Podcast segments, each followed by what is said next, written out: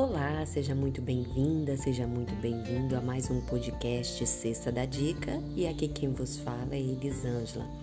A dica de hoje é na área trabalhista.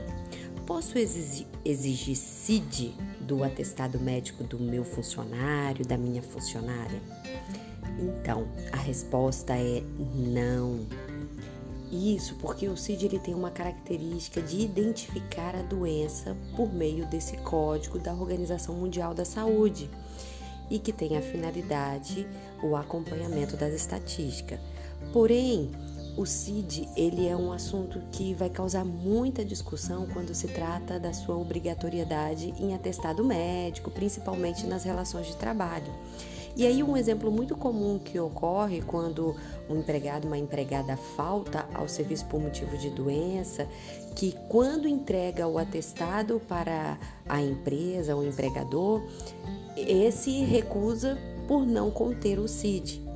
Aí vai prejudicar o trabalhador, né, a trabalhadora, porque vai descontar a falta no salário ou vai aplicar alguma advertência, podendo chegar também até mesmo a uma demissão por justa causa de acordo de como estiver a situação desse empregado ou dessa empregada.